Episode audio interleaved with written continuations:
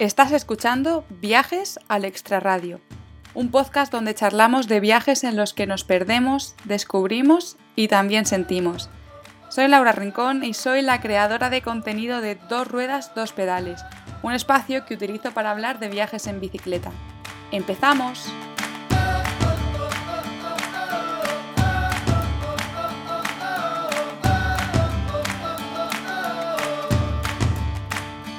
Bienvenidos y bienvenidas al sexto episodio de Viajes al Extraradio. ¿Quién me iba a decir a mí cuando empecé este proyecto que iba a aprender tanto y me iba a ilusionar tanto con los viajes de los demás? Eso me ha pasado grabando el episodio de hoy. He tenido la oportunidad de entrevistar a Sara Bielba, que quizás la conozcáis como Aventuras Compartidas. Ella va a un país y en vez de recorrer su ruta marcada, por decirlo así de alguna manera, esa que viene en todas las guías, pues ella decide salirse e ir a zonas remotas, a zonas aisladas, a conocer a la gente local y esa otra realidad de los países que Sara visita. En esta entrevista vamos a entender por qué Sara dice que renació en el Himalaya. Nos va a contar también cómo fotografía a la gente local que se encuentra por el camino, porque si os metéis en el Instagram de Sara, veréis que tiene muchas fotos de retrato de gente local de los países en los que ha estado, pero sin sobrepasar esas líneas rojas. Vamos a hablar también de viajes solidarios y, como no, nos va a hablar de destinos. En este caso nos vamos a centrar en sus dos últimos viajes, que por cierto tienen un nexo de unión entre ambos y si escucháis el episodio lo vais a entender. Uno es la Transpirenaica, Sara recorrió más de 800 kilómetros por la montaña sola aquí en España, en el Pirineo, y después se fue a Nepal, por supuesto, a zonas remotas. Os dejo ya con la entrevista, que no quiero hacer mucho más spoiler, y vamos a darle la bienvenida a Sara Bielba. Hola Sara. Hola Laura, ¿qué tal? ¿Qué tal? Oye, qué bien, qué ganas de tenerte aquí en el podcast y además que llevamos un montón de tiempo aquí eh, como el perro y el gato para ponernos de acuerdo, pero es que encima ahora lo estamos haciendo y antes nos hemos conocido en persona.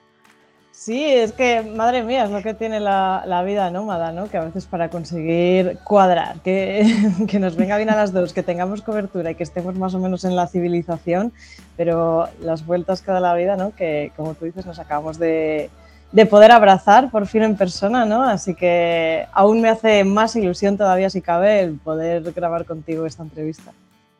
A mí también.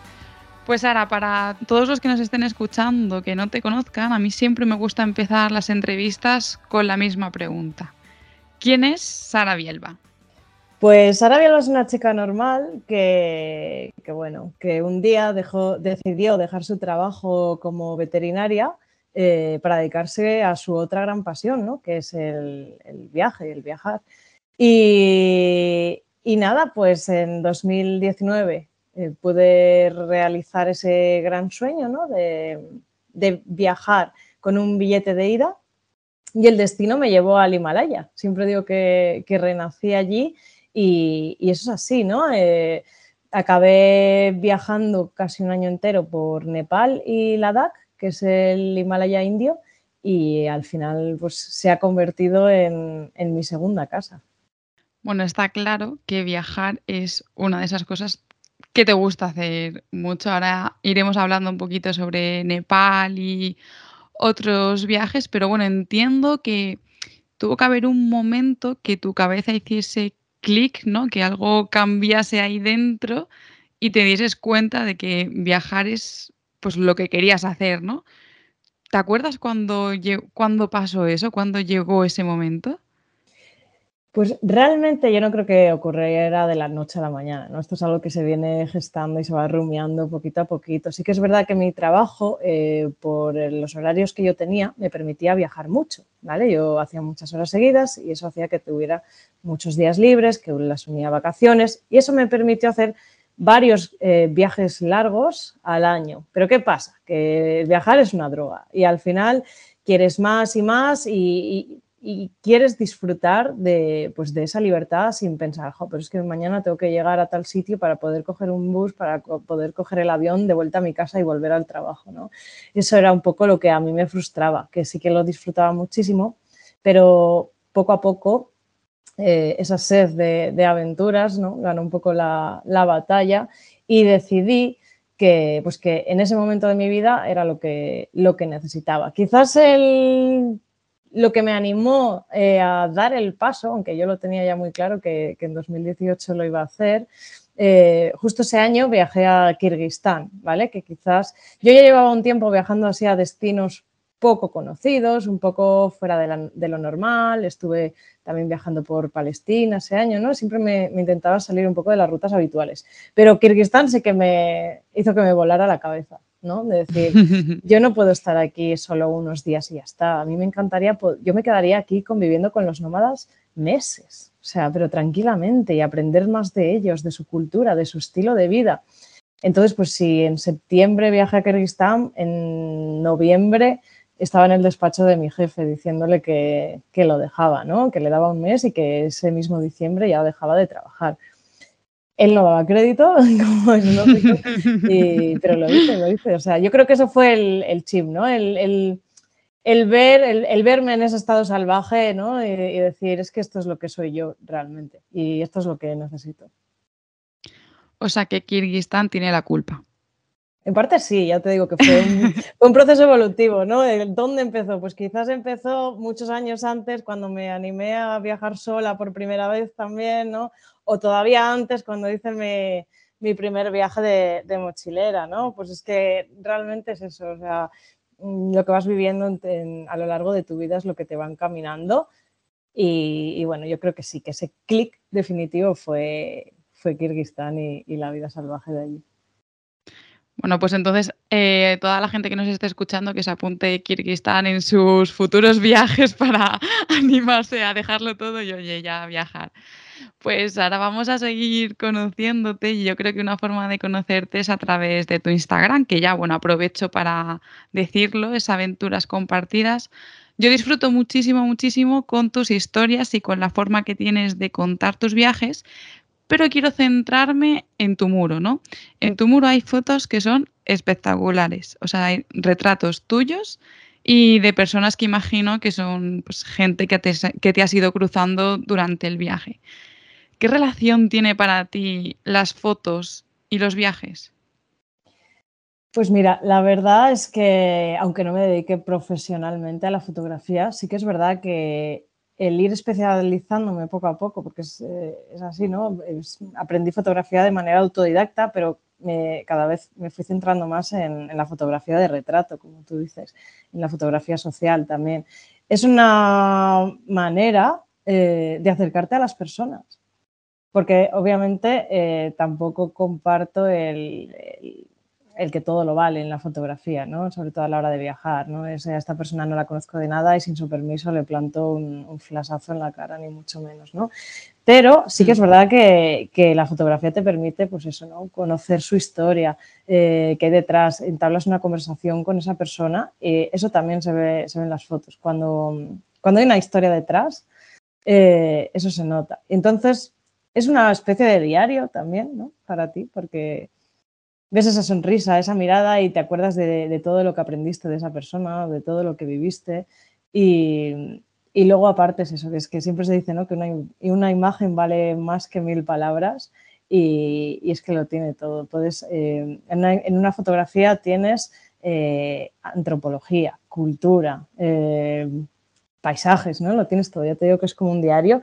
Y a mí me ha permitido eso, sobre todo yo lo que, por lo que estoy agradecida de la fotografía es que me ha animado a, acercarme a las personas, porque tampoco puedes hacerlo con un super zoom, ¿no? Eso para fauna salvaje está muy bien, pero, pero para fotografía de personas lo ideal es eso, acercarte, eh, generar una relación de confianza, ¿no? Para que salga lo más natural posible. Y la verdad que recomiendo probarlo, recomiendo quitar un poco ese miedo que, que se tiene muchas veces sobre la fotografía de, de, retrato, porque de verdad que es un arma muy potente para, pues para meterte de lleno en, la cultura de un país y conocer de cerca a su gente. Decías justo que, que, claro, no todo vale, no vale ahí llegar a la primera persona que pilles y lanzarle un flasazo, ¿no? ¿Cómo creas tú esta relación, este lazo para conseguir esa fotografía de esa persona, pero sin invadir su intimidad?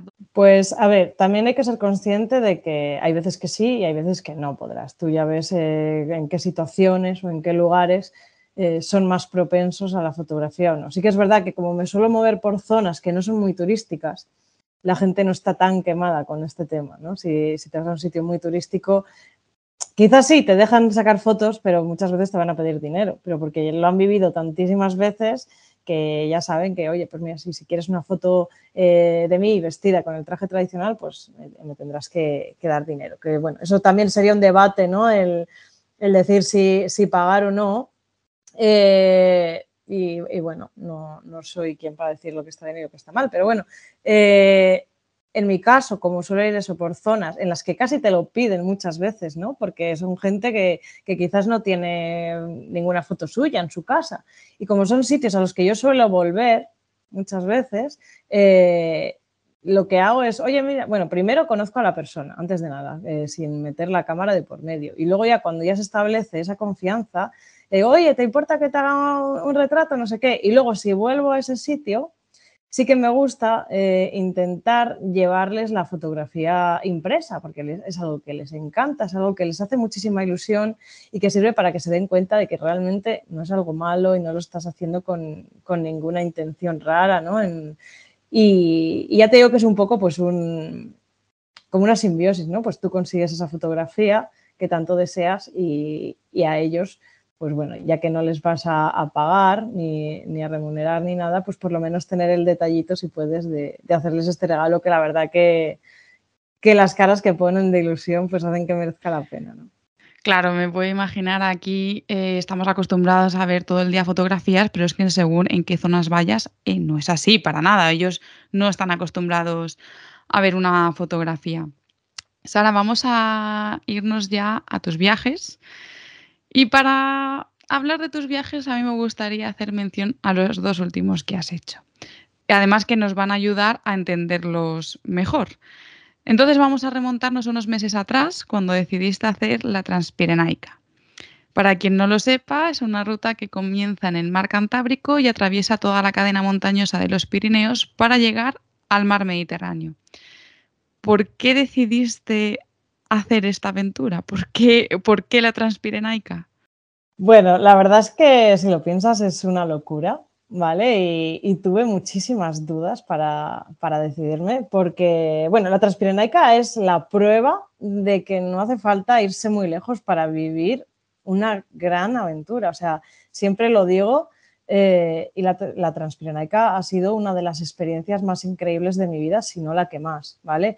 Eh, ¿Qué pasa? Que después de dos años de medio parón, con la pandemia, así al final te acomodas y te empiezan a entrar miedos, inseguridades, va a ser igual viajar que antes. Eh, ya he perdido un poco como esa práctica, seré capaz de hacer lo que hacía antes, ¿no? De repente no, sales un poco de, de ese hilo, de esa bola de, viajar, de aventura, de que cada día es un reto y te encuentras en tu casa y obviamente pues, pues cuesta a veces volver a arrancar, ¿no? Y, decidí hacer la transpirenaica pues por eso mismo, ¿no? Necesitaba un reto personal potente, eh, tampoco era momento todavía de, irme lejos, de volver a viajar y, y me animé. ¿Vale? Me animé, pero lo que hizo que, tomara la decisión fue eh, transformar este reto personal en un reto solidario, porque yo pensaba, a ver, necesito algo que me ayude a dar el paso definitivo y sobre todo que en los momentos duros, difíciles, porque yo sabía que los iba a ver, y así fue, que me hiciera no tirar la toalla y que me hiciera darme cuenta de realmente el por qué estaba haciendo esto. ¿no? Yo creo que a la hora de marcarte un reto es súper importante tener claro el por qué y bueno, pues fue lo que al final me ayudó a tomar la decisión de meterme, de meterme en ese embolado, ¿no?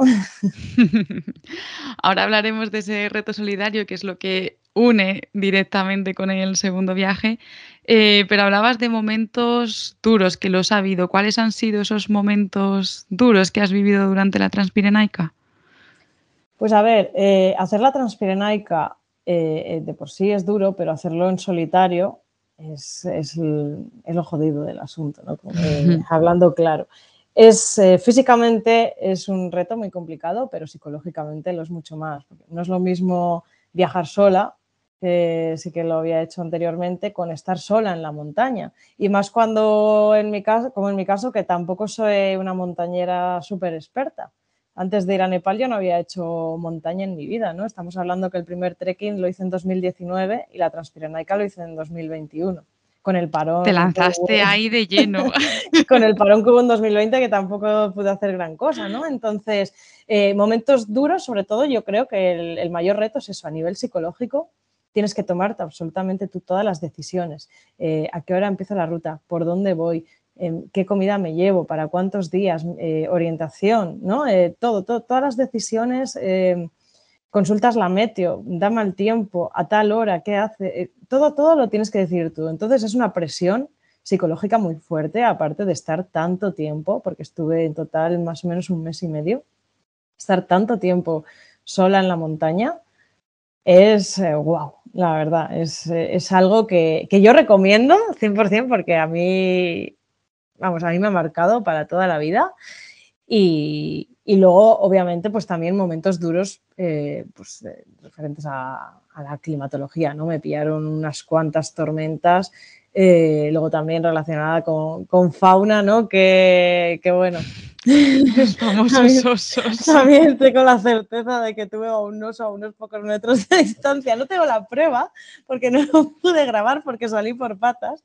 Pero vamos, el sonido se me quedó aquí grabado en, la cabeza y fueron esos, esos momentillos, ¿no? Pero curiosamente los momentos más duros son los que recuerdo con, con más cariño, sin ninguna duda, porque son los momentos que más a prueba me pusieron y los que me hicieron darme cuenta de, joder, la verdad, que, de todo lo que eres capaz, ¿no? Sí, mira, hay una cosa que me ha gustado y es que has dicho que, claro, tú viaja, viajas sola, pero que es que esto ha sido diferente porque has estado un mes y medio sola en la montaña. Y una de las cosas que siempre me gusta decir es que cuando viajas sola, al final no estás sola. Tú vayas donde vayas, eh, siempre encuentras a gente, acabas hablando con, con quien sea, o sea, aunque sea con el, con la mujer que vende fruta, con la mujer que está en un restaurante, con el hombre que da igual, pero acabas hablando con gente.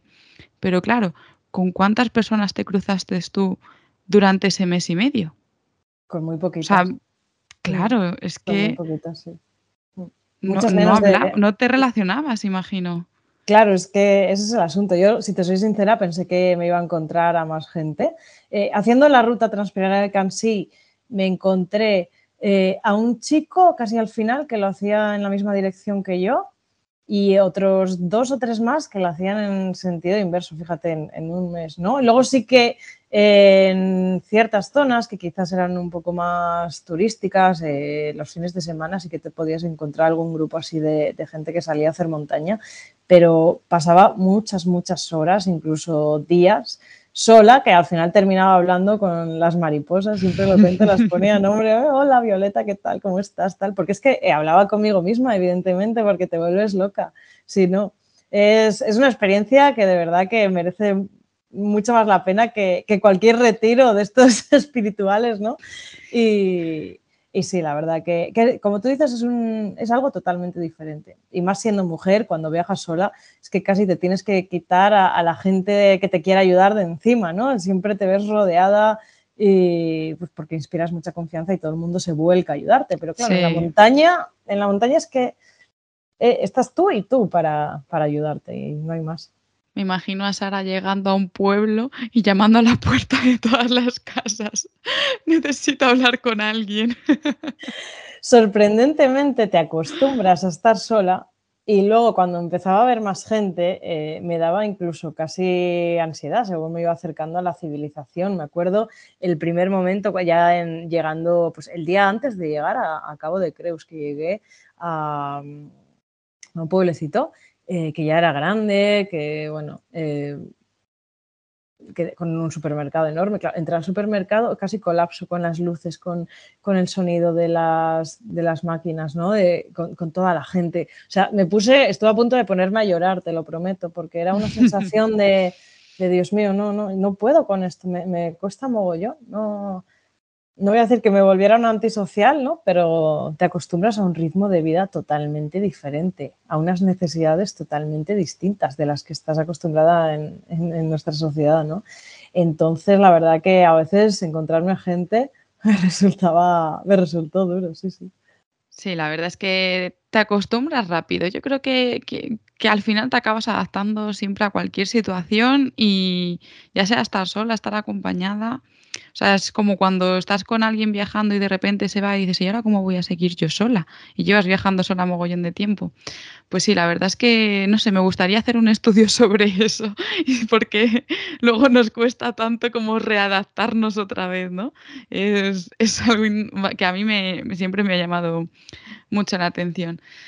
Y mm, otra de las cosas que me gustaría mencionar es, claro, esto es una ruta de montaña la montaña es peligrosa en el sentido de que estás 100% expuesta al, clima, lo que tú decías, a la meteorología.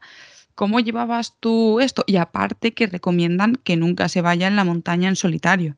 Lo sé, eso me decía mi madre.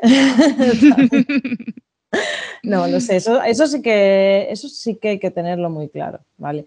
Ir a la montaña sola mm, o solo, vamos, no es lo ideal, eso está claro, y se corren muchísimos riesgos. Es un riesgo que yo asumía, ¿vale? Es un riesgo que, formaba parte del reto, es también por lo que me dio tantísimo miedo, ¿no? Lanzarme a, la aventura, porque era consciente de, los peligros. Eh, realmente lo volvería a hacer porque, porque fue lo que, me, lo que me salvó, entre comillas, ¿no? O sea, yo era lo que necesitaba de verdad para salir un poco de ese bucle de pesimismo y de falta de, confianza en mí misma. Pero, pero sí que es verdad que siempre es muy recomendable, ¿vale? Y luego yo lo que sí que hacía era ir mandando ubicaciones siempre que, siempre que podía. No siempre tenía cobertura, lo ideal es llevar un teléfono satélite. Eh, ahí también lo hice mal, lo reconozco, no, no llevé teléfono satélite.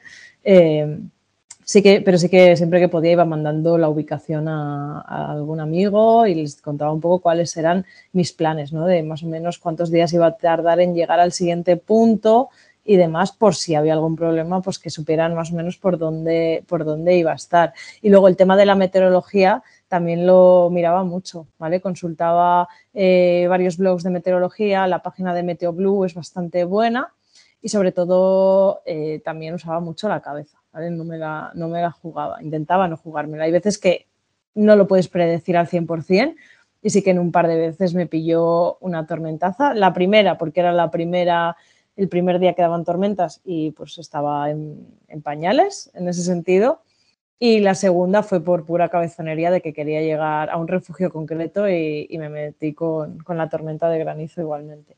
Pero eh, sí, que, sí que cada día lo miraba, incluso hubo una vez que coincidiendo con la, con la Dana, esta que, que cayeron fuertes tormentas eh, por todo el país, eh, ahí sí que me tuve que quedar tres días parada en, en un refugio, en el refugio de Bujaruelo, porque, pues porque era imposible, era imposible meterse a, la montaña así, me esperaban las etapas más duras encima y, bueno, tomé la decisión, eh, es antes de que llegara la tormenta, ¿no? decir, me voy a quedar aquí hasta que pase este temporal y de verdad que si no hubiera tomado esa decisión habría sido muy complicada y no sé si estaríamos mm. ahora aquí grabando, ¿eh? o sea, hay que tomarse muy en serio la montaña. Eh, nosotros, o sea, es ella la que manda, la naturaleza es la que manda y eso es algo que hay que tener muy claro cuando se hace un, cuando se hace un, un, viaje de este tipo, ¿no? Y que tú puedes planificar lo que quieras, pero al final eh, te vas a tener que adaptar a lo que venga. Sí, hay que ser desde luego muy, muy, muy consciente. ¿Y a ti, Sara, qué es lo que más te ha sorprendido de la Transpirenaica? Bueno, aparte de los increíbles paisajes del Pirineo, porque yo no conocía nada del Pirineo, había estado cuando vivía en Barcelona, pues eh, una excursioncilla de, un día por Nuria, pero ya está, no, conocía nada. Eh, yo, la verdad que pensé, un mes y medio eh, me voy a aburrir, ¿no? Yo pensaba, me voy a aburrir del paisaje porque todos los días lo mismo. Al final eh, nos pasa muchas veces cuando viajamos, ¿no? Que cuando te acostumbras a algo es como que ya deja de sorprenderte y ya pierde un poco la gracia. Eh, pero para nada, para nada. Cada día el paisaje cambiaba drásticamente, que yo decía, pero ¿cómo puede ser si es que ayer estaba en, un bosque verde, ahora de repente tengo un paisaje rocoso, alpino, de alta montaña, al día siguiente? Era como cambio constante de geología, de, de flora, de fauna, de gente también, ¿no? Que lo fui pasando por, eso también fue precioso, ¿no? El poder ir pasando por distintas comunidades autónomas, por distintos países en realidad, porque también entré en alguna ocasión en Francia y también entré en Andorra, ¿no? Y, el ir viendo ese cambio cultural de la gente, del idioma, de la arquitectura, de la fauna, de tal. O sea, para mí fue maravilloso, de verdad, el poder descubrir esa parte de, nuestro país que, que desconocía Mm, de verdad te digo, Laura, que incluso estando en el Himalaya, muchas veces lo echo de menos, ¿eh? echo muchísimo de menos la, la transpirenaica. Vamos a ver, a mí ya me está empezando a picar el gusanillo. Vamos a hablar entonces de cosas más técnicas. ¿Cuántos kilómetros para esto? O sea, vamos a ver, o sea, de cosas técnicas para que si realmente queremos hacerlo, saber qué, en qué tenemos que fijarnos, ¿vale? ¿Tú cuántos kilómetros más o menos hacías al día? Eh, bueno, dependía mucho del desnivel de la etapa. Hubo etapas, sobre todo al principio y al final, que eran de unos 30 kilómetros. Y luego en el Pirineo Central había rutas que eran de 14, pero que eran las más duras realmente. Entonces no es tanto los kilómetros. En total, toda la Transpirenaica fueron, me parece, unos 850 kilómetros, ¿vale?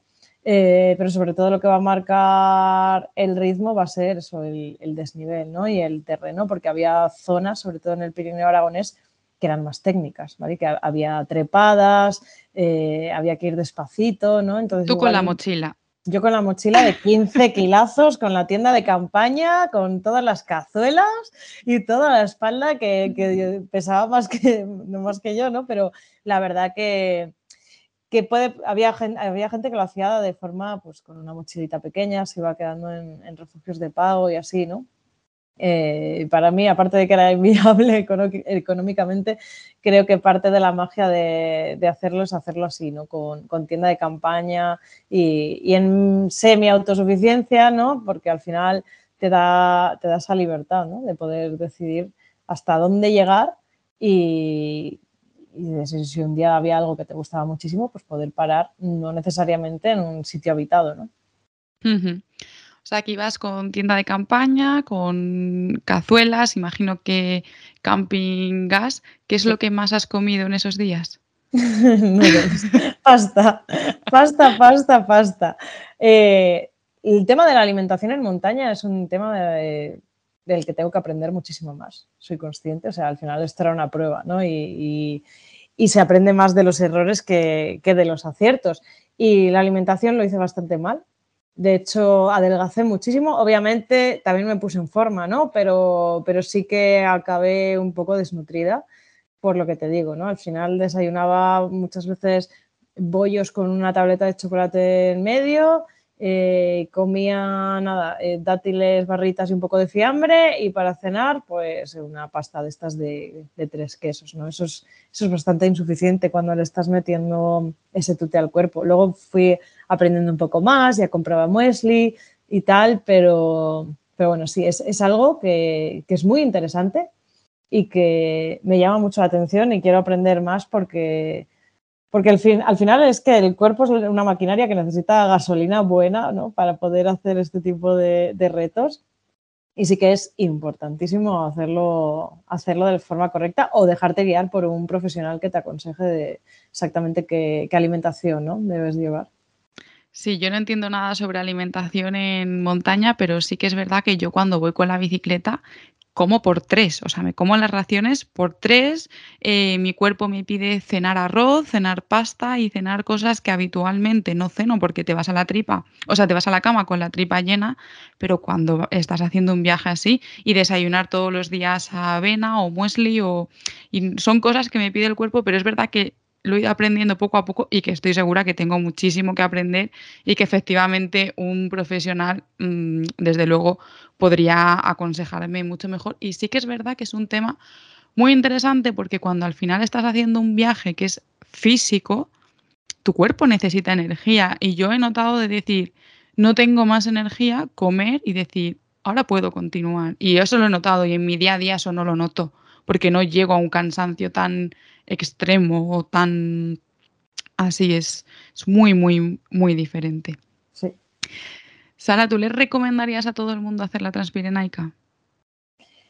Uf, es una pregunta difícil eso realmente, ¿no? Porque a todo el mundo que sea consciente de, de lo que es, sí, ¿vale? Porque y depende un poco de, lo que busquen. Desde luego que si eres una persona montañera, 100% que la tienes que hacer y si es posible hacerla entera, porque la sensación de empezar en un mar y terminar después de un mes y medio, visualizar el, mar Mediterráneo ¿no?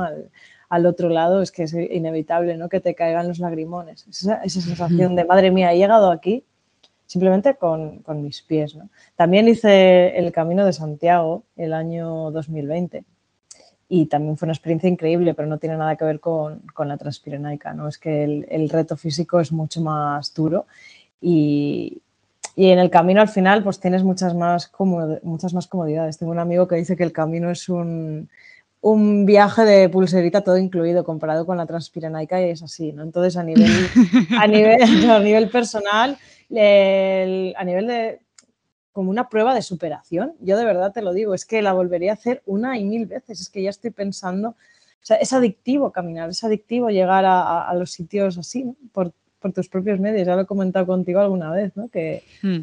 que es que mm, es, mágico. O sea, yo de verdad que se lo recomiendo a todo el mundo y aunque sé que es lo que no se debería hacer, si se puede hacer en, solitario, eh, muchísimo más. Pero siempre y cuando se sea consciente del riesgo que hay, porque hay, hay, hay riesgo, hay peligro, hay bastantes accidentes en montaña.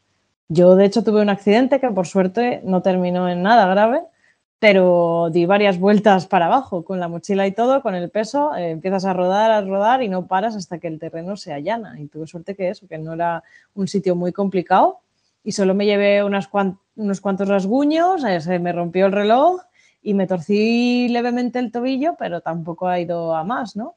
Pero, pero sí, hmm. hay, que, hay que ser consciente, pues igual que quien hace un, reto de, pues yo qué sé, ¿no? me, cruzo un, desierto o hago alguna locura o, o, cruzo el mar Atlántico en velero. Sabes realmente lo que, a lo que estás expuesto, ¿no? O debes, debes saberlo, vamos. Sí, se puede hacer, pero con conocimiento, como dices. Pero vamos, yo lo pues recomiendo, ¿eh? se lo recomiendo a todo el mundo, te lo recomiendo a ti, espero de verdad que pronto verte por ahí. A mí el gusanillo ya me ha picado. eh, Sara, durante este viaje, ya lo hemos dicho, recaudabas dinero para un reto, para, llevar, para llevarlo a Nepal. Por cada kilómetro recorrido, tú lo que querías era recaudar un euro. La ruta has dicho que, eran unos 850 kilómetros. Tú al final, si no me confundo, recaudaste nada más y nada menos que más de 4.000 euros. Sí, más o menos, unos 4.000 euros. La verdad que estuve súper contenta con la, con la recaudación. Como tú dices, el dinero fue empleado para ayudar a, a las zonas rurales de Nepal, ¿vale? hacer frente a la pandemia y a problemas de sanidad eh, colaterales ¿no? a, la pandemia. Entonces fue algo mágico porque luego tuve la oportunidad de poder ir a ayudar a la ONG a repartir el, material.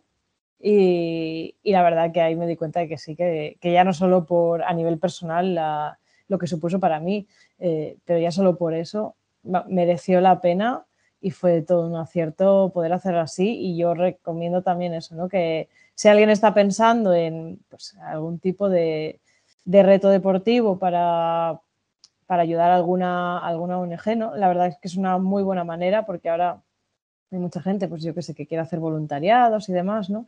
Y que quizás en muchas ocasiones no es tan necesario si no tienes una formación específica, pero esto es algo que al final todo el mundo puede hacer, ¿no? Colaborar con un proyecto ya existente de una ONG que, realmente son profesionales y que saben las necesidades del, del lugar, ¿no? Em, lo que necesitan es dinero sobre todo para poder llevar a cabo estos proyectos, pues me parece la mejor forma eh, de poder echarles un cable y, la verdad que sí que, que merece muchísimo la pena. Pues justo quería hablar contigo de esto porque ya lo mencionamos un poco el otro día cuando estuvimos hablando, que es que existe una línea muy, muy fina entre hacer un reto solidario bien y hacerlo mal. Eh, nos acabas de explicar un poco mm, dónde está esa diferencia, pero cuáles son los errores comunes que la gente suele, en los, en los errores en los que la gente suele caer a la hora de plantear este tipo de retos que yo creo que más que retos es que se plantea, si no me confundo, un viaje solidario. Sí, eso es, ¿vale? Es algo que ahora está muy de moda y la mayoría de las veces no se hace con ninguna mala intención y por simple desconocimiento, ¿vale?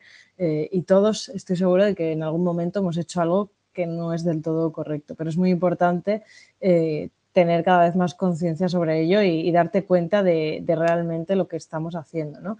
Eh, como tú dices, o sea, hay muchas veces que pues, cuando se viaja a zonas menos desarrolladas, es como que tienes esa necesidad ¿no? de, como de ayudar, de hacer algún voluntariado. Lo primero que tienes que plantearte es si esas personas realmente te necesitan a ti.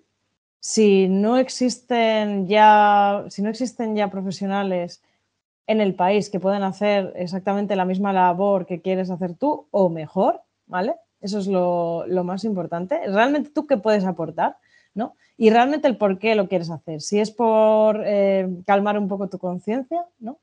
Si realmente eso lo harías en, tu mismo, en tu barrio, ¿no?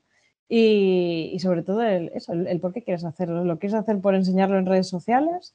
O, o, porque realmente sientes esa necesidad de ayudar. Y si realmente sientes la necesidad de ayudar, porque hace falta mucha ayuda, eh, que tu ayuda sea útil de verdad y que no genere necesidades que antes no existían, como por ejemplo ponerte a hacer, ¿no? hacer una, cola en el pueblo y ponerte a repartir lápices y no sé qué sin ningún control, otro, otras, o, dinero a los niños, ¿no?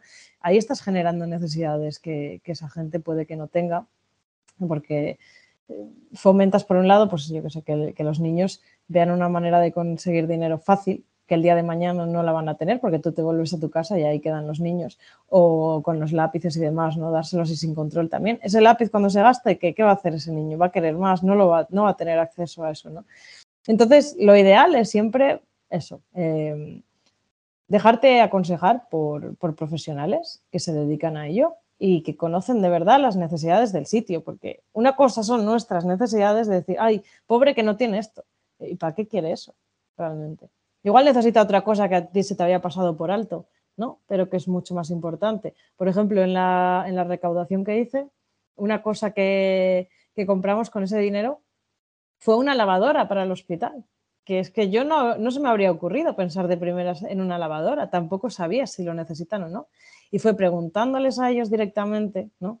¿Qué hace falta en esta zona? Pues mira, la verdad es que las mujeres lavan toda la ropa de quirófano y todo a mano, que aparte de que no se limpia igual, eh, hace que ellas estén expuestas más a, las enfermedades y tal, ¿no? O sea, a nivel de higiene es algo súper importante tener una lavadora en un hospital. Pues es lo que hicimos, ¿no? Con parte del dinero, eso es solo un ejemplo. Pero si no les preguntas a la gente profesional, pues yo habría pensado que igual necesitan mil millones de mascarillas o yo qué sé, ¿sabes? Cuando realmente no era lo, lo más importante. Sí, es, lo que tú dices, hablar con gente experta, especializada en el tema y no dar, por supuesto, cosas que pues muchas veces no tenemos que dar. Tú cuando acabaste la Transpirenaica, recaudaste todo ese dinero, eh, lo hiciste a través de, vamos, diste el dinero a través de una ONG, pero tú quisiste ir un paso más allá y volaste a Nepal para ayudar a repartir ese material que habías conseguido, o sea, todo ese material que se había conseguido gracias al reto. Yo vi unas historias en Instagram, bueno, he visto todas, pero una de las que más me han marcado eh, es que fuiste a pueblos súper remotos andando un montón de tiempo para entregar abrigos. A mí es que eso se me ha quedado clavado porque, o sea, se nota que hacía un frío y estaban los niños en manga corta. O sea, yo mm, alucinaba. Sí, la verdad que cuando te encuentras esas realidades, ¿no? Es como, madre mía, pero esta gente que, está aquí en medio del Himalaya y que, y que, no tienen acceso a algo tan básico, ¿no? Como un abrigo. Y además se hacía un poco con, doble intención, ¿no? El, proyecto de reparto de abrigos. Eh, era, por un lado, obviamente, el poder dárselo a, a la gente de, esas zonas rurales, a, niños de esas zonas rurales. Y por otro lado, eh, fomentar la escolarización. Lo que hacíamos era eh, dárselo a todos los niños que estaban escolarizados, ¿vale? Así los padres veían un poco pues el, como un efecto positivo, ¿no? El jolín, pues yo también voy a escolarizar a mi hijo porque mira, por estar escolarizado, por en vez de tenerle trabajando en el campo, permitir que, estudie, ¿no? Pues mira, pues hay pequeñas recompensas, que parece una tontería, ¿no? Pero cuando la ONG va cada año a, estas zonas a, pues, hacer este tipo de, reparto, ¿no? Pues al final sí que se fomenta y sí que está demostrado, ¿no? que, la escolarización ha, aumentado bastante. Es un proceso lento, pero aún hay, sobre todo en zonas menos desarrolladas, aún hay bastantes, bastantes niños que, por desgracia no están escolarizados. Entonces, bueno, fue, fue algo duro también porque como tú dices hubo que cargar porque entre pueblo y pueblo no, no, hay carreteras y hay que hacer trekkings con todos los abrigos a cuestas, ¿no? Eh, por zonas que tampoco están preparadas, no son trekkings preparados para el turismo ni mucho menos, ¿no? Eh, zonas un poquito complicadas. Pero te hace también ser consciente de, madre mía, esta gente para estar aquí, si un día tienen que ir a no sé dónde a conseguir eh, comida o bajar al río o por agua, esto tienen que hacerlo cada día, esto que estoy haciendo yo, ¿no? Entonces, bueno, es simplemente pues eso, encontrarte con, con realidades diferentes a la tuya y poner más en valor todo a lo que tenemos acceso nosotros aquí, ¿no? Sí, la verdad es que esto a mí me, dejaba helada, ¿no? O sea, muchas veces es como aquí cerramos los ojos y ya no vemos lo que está pasando fuera. Y cuando, por eso a mí me gustan tanto tus historias, porque al final tú muestras otras realidades que nosotros cuando estamos en casa no, no vemos, no somos conscientes de ellas o no queremos ser conscientes de ellas. Pero bueno, vamos a pasar a un tema un poquito más animado porque tú has dicho que para ti Nepal es tu segundo hogar. ¿Qué tiene este país que ha conseguido robarte el corazón? Pues no lo sé, yo creo que fue un, flechazo, ¿no? un amor a primera vista. Eh, yo cuando viajé a Nepal, la verdad que no, no lo hice con intención de, pues por el mismo motivo que lo hace todo el mundo, ¿no? Que es eh, viajar al Himalaya, hacer montaña, ¿no? Como dije antes, yo antes no había hecho montaña en mi vida. Yo fui porque, bueno, me parecía un país eh, que tenía mucho eh, por descubrir, de que todo el mundo se centra un poco en las mismas zonas, ¿no? de que solo se habla de Everest y de Annapurna, ¿no? como que el resto del país no existe. Y, también fui por el tema de, la fauna salvaje. ¿no? Yo siendo veterinaria, eh, eso me metió un poco entre ceja y ceja el, el encontrar al tigre de Bengala, el poder verlo en libertad y, bueno, fue uno de los motivos por los que fui. ¿Y por qué me quedé allí? Pues la verdad es que no sé decirte una respuesta. O sea, creo que la filosofía de vida de allí y el modo de, vivir eh, va mucho más conmigo que, la vida aquí, en Occidente. ¿no? la simpleza, el estar más en contacto con la naturaleza eh, y estar en vivir en las montañas, ¿no? de verdad que me siento mucho más en sintonía y mucho más cómoda. Y para mí el choque cultural muchas veces es cuando vuelvo aquí a, Occidente. Me siento totalmente fuera de lugar. Eh, muchas veces pues con el tipo de conversaciones, con la rutina, con el día a día, ¿no? con las necesidades y los problemas que yo veo aquí. Es como que vivo en una película y cuando estoy allí es como que puedo ser yo misma. ¿no? Eh, te vuelves, no sé, no sé cómo decirte, quizás es que soy un poco salvaje, lo he sido siempre y hasta que me he ido allí no me he dado cuenta, ¿no? Pero al final eh, vives más en, esencia, ¿no? O sea, ahí, ahí el ser humano realmente es como es, ¿no? Es un animal más y no sé, me parece que, la filosofía de vida, de vida de allí me gusta muchísimo más y, y es lo que me ha terminado enganchando. Me parece impresionante esto que estás diciendo, que te sientes muy conectada allí y más como en tu sitio. Es que sí, o sea, es que te entiendo perfectamente. No sé ni qué decirte porque me has dejado maravillada. ¿Y cómo es la gente local allí en Nepal?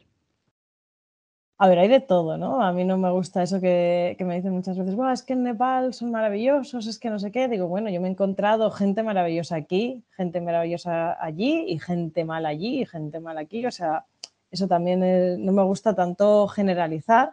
Pero bueno, por lo general, yo siempre digo que son bastante parecidos a los españoles.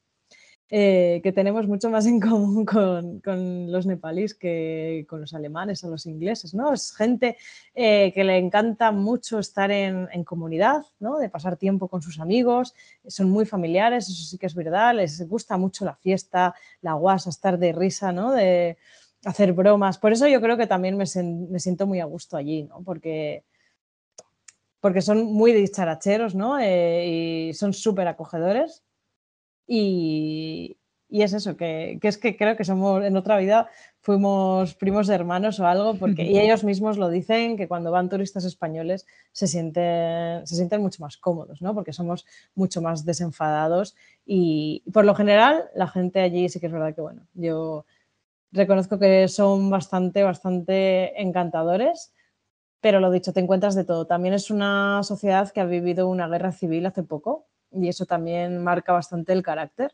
Y hay zonas en las que, bueno, depende un poco también de eso de, la etnia y de la, de la zona, ¿no?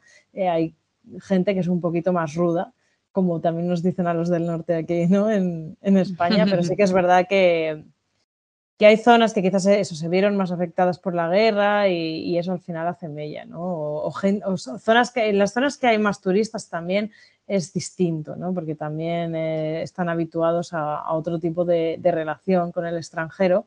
Pero por lo general, cuando te alejas de las rutas turísticas, la verdad que, es gente súper amable, que te abre, te abre las puertas de sus casas y, y gente con la que de verdad merece mucho la pena conversar sobre la vida, sobre, sobre la montaña y, vamos, ellos van a estar encantados de, hablar de su país y de, compartir unas palabras contigo y un tecito.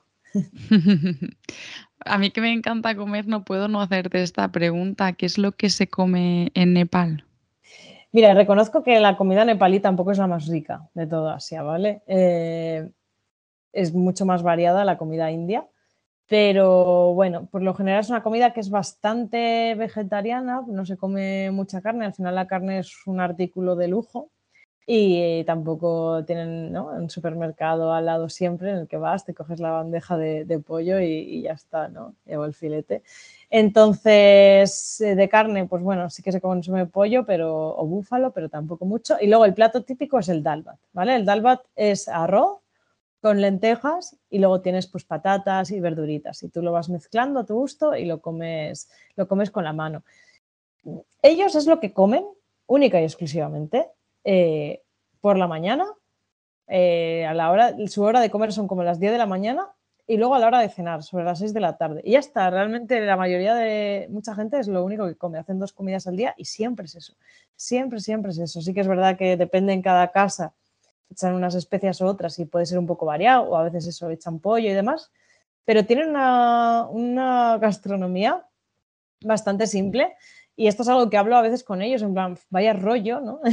Jolín, es que no, no, tenéis variedad, es solo esto, ¿no? Yo a veces tengo que reconocer que como estamos acostumbrados a comer, ¿no? A comer muy variado, pues a veces se me hace un mm. poco bola y ellos dicen, no, no, sí, nosotros estamos encantados. El problema lo tenéis vosotros, que tenéis que pensar cada día, y hoy que como, os frustráis cuando no tenéis no sé qué, que está mucho más rico que el otro. Nosotros es lo que comemos y punto. Y ya está. Y nos Eso encanta, también es verdad.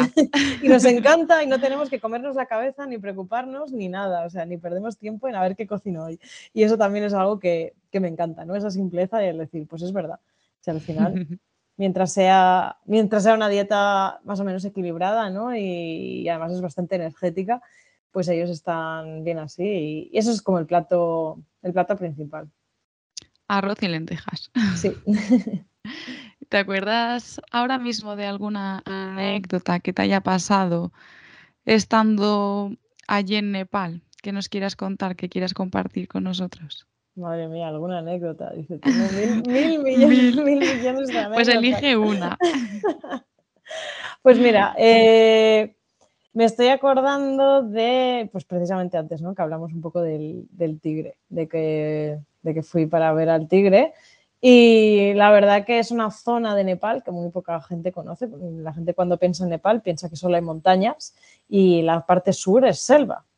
Es selva y es llanura, ¿no? Que eso puede sorprender muchas veces y realmente es como vivir en el cuento del libro de la selva. Para mí fue algo maravilloso eh, llegar hasta allí, eh, pasar varias semanas conviviendo con la gente del pueblo. Yo era la única turista y sí que es verdad que me puse muy, muy enferma Tuve varios días una fiebre muy, muy fuerte que, bueno, mis amigos me decían que volviera a la ciudad, que podía ser algo peligroso, ¿no? Que no sabía de dónde venía la fiebre.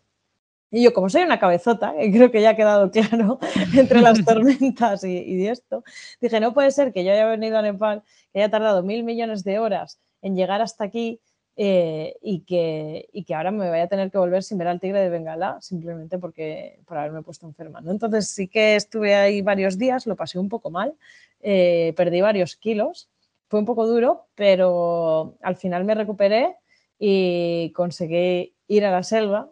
El primer día que fui no conseguí ver al tigre, pero dije, yo no vamos, después de haberme quedado aquí, haber estado enferma y haber decidido intentarlo con todo, digo, yo de aquí no me voy hasta que lo vea.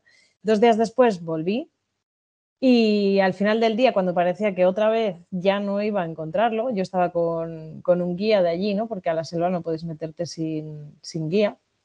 Y estábamos subidos a un árbol y, y, él de repente, ¿no? Me gritó, Sara. Yo pensé que se estaba cayendo del árbol y de repente, de la que está bajando ahí a toda velocidad, de repente me grita ¡Tiger! Y bueno, fue ese subidón, ¿no? De saltar del árbol los dos, de ir yo corriendo detrás de él eh, a través de, los matorrales, ¿no? Y de agacharnos a una orilla del río y ver a la otra orilla al tigre de Bengala.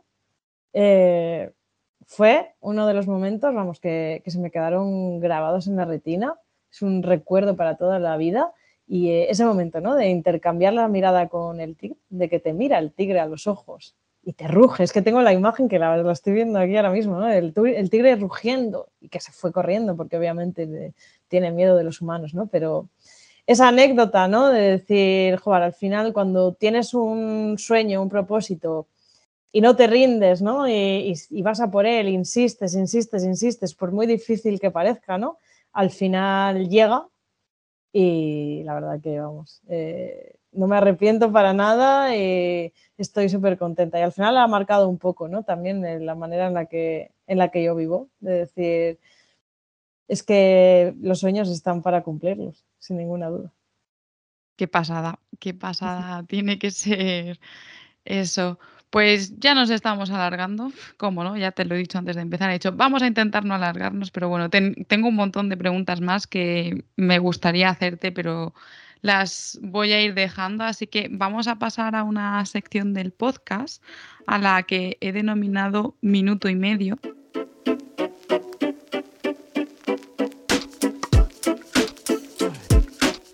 Hacer unas preguntas y tienes un minuto, bueno, en, total, ¿eh? o sea, no, no minuto y medio por pregunta, en total un minuto y medio para responderlas. Vale. Vale, entonces son preguntas cortas y respuestas cortas. Así que el tiempo comienza ya. ¿Qué libro recomiendas para leer mientras viajas? Eh, ¿Qué libro recomiendo para leer mientras viajo? Madre mía, qué difícil esta pregunta, Laura.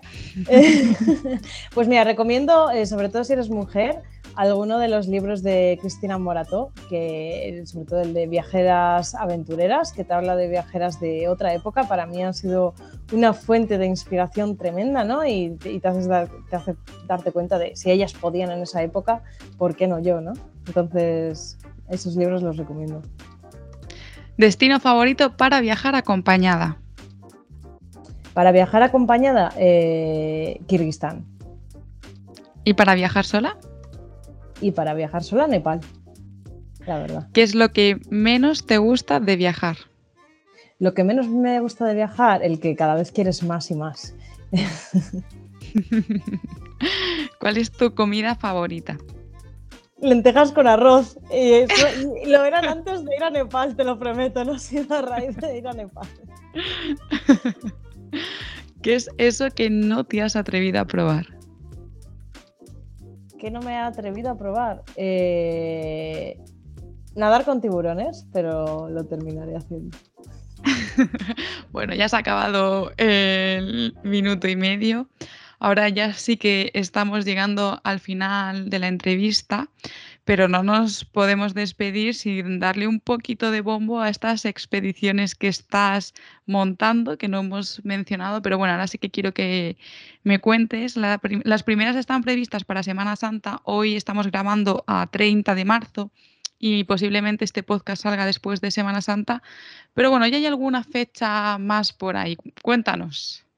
Sí, después del de Semana Santa hay un viajazo con mayúsculas, que es un viaje que me hace muchísima ilusión, que es el viaje especial a Nepal de los cazadores de miel salvaje. ¿Vale? Em, muchas veces eh, lo habréis visto en documentales, hay un documental muy bueno de la BBC, ¿no? Son eh, cazadores, bueno, se llaman cazadores, pero son recolectores de miel de abejas salvajes, se cuelgan de unos acantilados con unas escaleras de bambú que fabrican ellos y, recolectan esta miel que tiene efectos alucinógenos y propiedades medicinales. Es un espectáculo de ver, vamos a acompañar a, los honey hunters en una travesía por, la selva, ¿no? por la selva de la Napurna y luego nos vamos a ir a uno de mis pueblos favoritos a convivir con la gente de allí, con la etnia gurún.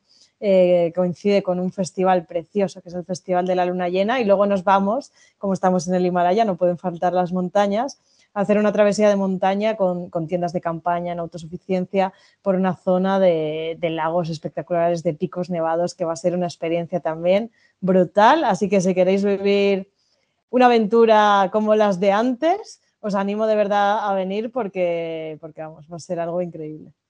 José, ahora a mí me has convencido. Así que, por favor, que se anime la gente porque esto tiene muy, muy buena pinta. ¿Y cómo pueden apuntarse? Eh, me pueden contactar a través de las redes sociales, ¿vale? En Instagram, eh, Aventuras Compartidas, y, eh, ya pues ya les enviaré toda la información. Pues muy bien, Sara, que voy a volver a repetir las redes sociales para que nadie se quede ahí con la duda. Aventuras Compartidas. Y ahora sí, ya se ha acabado, nos hemos alargado bastante. bueno, bastante, que al final siempre me acabo alargando, pero bueno. Muchísimas gracias, Sara. Ha sido un placer tenerte en este episodio. Nos has trasladado a las montañas de Nepal y a la, a la Transpirenaica aquí en unos minutos. Muchísimas gracias. Muchísimas gracias a ti, Laura. Estoy encantada de haber compartido este ratito contigo. Y a vosotros, a los demás, como siempre, ya sabéis que podéis encontrarme en redes sociales como Dos Ruedas Dos Pedales y en mi web dosruedasdospedales.com. Y también recuerda que puedes escuchar el podcast en todas las plataformas, en iBox, Spotify, Apple Podcast. Y si te ha gustado el episodio, solo si te ha gustado, si no, no hace falta, de verdad, deja un comentario, suscríbete, suscríbete o habla sobre él, que eso me ayuda muchísimo a llegar a más gente. Hasta el próximo episodio.